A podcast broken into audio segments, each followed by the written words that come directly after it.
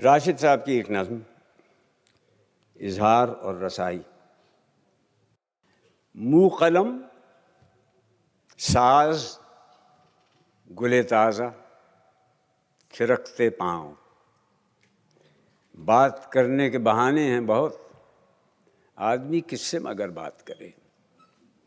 बात जब हीला तकरीब मुलाकात न हो, और रसाई के हमेशा से है कोताह कमंद बात की गायत गायात ना हो।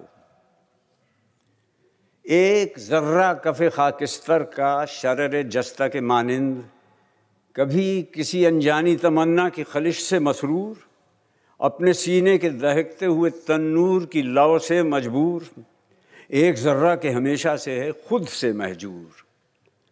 कभी नायरंगे सदा बन के झलक उठता है आब रंगो ख़त महराब का पैबंद कभी और बनता है मानी का खुदाबंद कभी। वो खुदाबंद जो पाबस्त आनात न हो। इसी एक ज़र्रे की ताबानी से काँप उठते हैं किसी सोए हुए रक्कास के दस्तों पा में, मैं हो साल के नीले गिरदाब।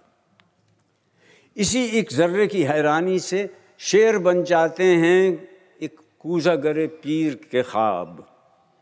इसी एक ज़र्रा इलाफानी से खिश्त बेमाया को मिलता है दवाम बामो दर को वो सहर वो सहर जिसकी कभी रात ना हो। आदमी किससे मगर बात करे? मुँह, कलम, सास, गुले ताज़ा, थिरकते पाँव। आदमी सोचता रह जाता है, इस कदर बार कहाँ, किसके लिए, कैसे उठाऊं? और फिर किसके लिए बात करूँ?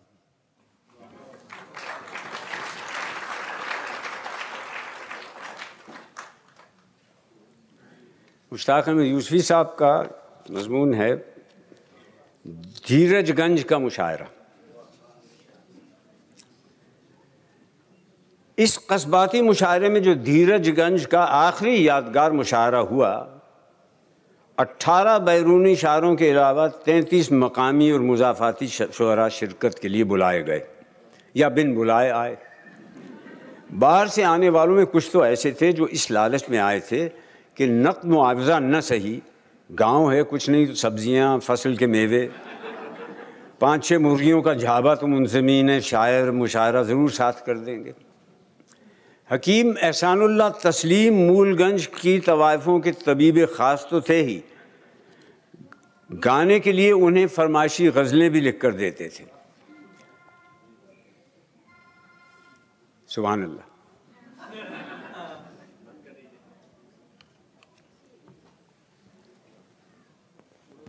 हो सकता है आपकी महबूबा दिल नवाज़ का हो तो बेकरार हो रही हो तो आप हकीम एहसानुल्ला तस्लीम मूलगंज की तवायफ़ों के तबीब ख़ास तो थे ही। गाने के लिए उन्हें फरमाइशी गज़लें लिख कर दे देते थे। किसी तवायफ़ के पैर भारी होते तो उसके लिए बतौर ख़ास बहुत छोटी बहर में रवा गज़ल कहते ताकि ठेका और ठुमका न लगाना पड़े।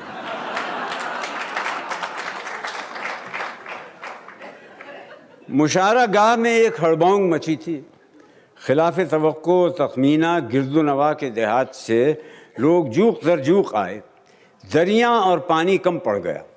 सुनने में आया कि मौली मज्जन के मुखालिफों ने ये उसगुला छोड़ा है कि महफिल के अख्ताम पर लड्डुओं और खजूरों का तबर्रुक और मुर्गियों की मोहलक बीमारी रानी खेत की दवा की पुड़ियाँ तकसीम होंगी।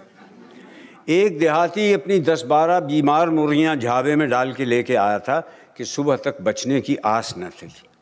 एक काशकार अपनी जवान भैंस को नहला दोहला कर धुला कर बड़ी उम्मीदों से हमरा लाया था। उसके कट्टे ही कट्टे होते थे, मादा बच्चा नहीं होता था।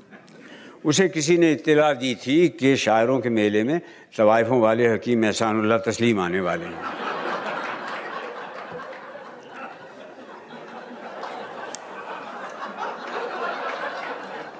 हकीम एहसानुल्ला तस्लीम रंगीन मिजाज रऊसा का भी इलाज करते थे। फ़कत कारूरा देखकर रईस का नाम बता देते थे। और रईस की नफ्स पे उंगली रखते ही निशानदही कर देते कि मरज़ के जरासीम किस कोठे के आवरदा परदा हैं। ये समझ में आने वाली बात है कि किसी तवायफ के यहाँ लड़का पैदा हो जाए तो रोना पीटना मच जाता है। हकीम तस्लीम के पास ख़ानदानी बयास का एक ऐसा मुजर्रब नुस्खा था कि शर्तिया लड़की पैदा होती थी। ये सफूफ उस रात के राजा या तमाशबीन खसूसी को चुपके से पान में डालकर खिलाया जाता था।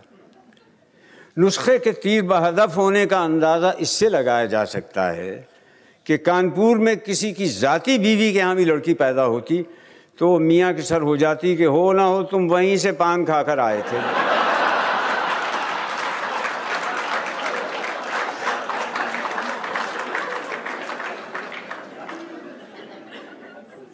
सामीन की अक्सरियत ऐसे अफराद पर मुश्तमिल थी, जिन्होंने इससे कबल मुशायरा और शायर नहीं देखे थे। रात के बारह का अमल होगा, चार सू सामीन का तूती बोल रहा था। हूटिंग का ये आलम था कि कान पड़ी गाली सुनाई नहीं दे रही थी। कादिर बारह बंकवी के तो मतले पर ही सामीन ने तंबू सर पे उठा लिया। वो गरीब आजिज आकर कहने लगा, हजरात, सुनिए तो शेर पड़ा है, गाली तो नहीं दी। मुशारे के शोर व शगब से सहम कर गाँव की सरहद पर गीदड़ों तक ने बोलना बंद कर दिया था। एक साहिब चांदनी पर घुटनों के बल चलते सदर मुशारा तक पहुँचे। उन्हें दरख्वास्त की कि मैं एक गरीब गरीब व दयार आदमी हूँ। मुझे भी कलाम नाकस सुनाने की इजाज़त दी जाए। एक आवाज़ आई, नाकस साहिब का कलाम सुनवाइए। उन्हें इजाज़त मिल गई। जिस पर उन्होंने खड़े होकर हाजरीन को दाएँ बाएँ और सामने घूमकर तीन दफ़ा आदाब किया। उनकी क्रीम रंग की टसर की अचकन इतनी लंबी थी कि वसूख से नहीं कहा जा सकता था कि उन्होंने नीचे पाजामा पहन रखा है या नहीं। अपनी नशिश से उन्होंने बयाज उठाई और हाजरीन को मुखातिब करते हुए कहा कि मैं एक ख़ास वजह से गैर तरही गज़ल पढ़ने की इजाज़त चाहता हूँ, मगर बावजूद वजह बताना नहीं चाहता। उस पर हाजरीन ने शोर मचाया, वजह बताओ वजह बताओ, नहीं तो बुद्धू घर को जाओ, वजह बताओ। इसरार बढ़ा तो गैर तरही गज़ल पढ़ने की ये वजह बताई कि जो मिसरा तरह दिया गया है, उसमें सख्ता पड़ता है। सबूत में उन्होंने तख्ती करके दिखा दी कि मरज बर वज़न फ़र्ज़ बांधा गया था। इस शायर मोतरज़ ने अपना तखलस सागर जालूनवी बताया। दो हंडों का तेल पंद्रह मिनट पहले ख़त्म हो चुका था। कुछ हंडों में वक्त पर हवा नहीं भरी थी। वो फुस करके बुझ गए। सागर जालवनवी के एतराज़ के बाद किसी शरारती ने बाकी मांदा हंडों को झड़झड़ा दिया। उनके मेंटल झड़ते ही अंधेरा हो गया। ऐसा घुप अंधेरा कि हाथ को शायर सुझाई नहीं दे रहा था। चुनाचे बेकसूर सामीन पिट रहे थे।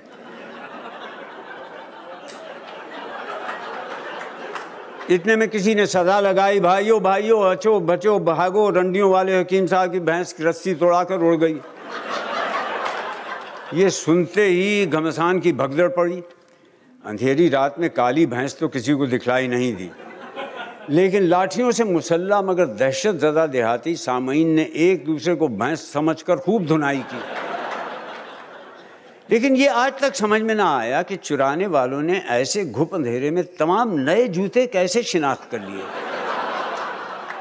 और जूतों पर ही मौकूफ़ नहीं, हर वो चीज़ जो चुराई जा सकती थी, चुरा ली गई।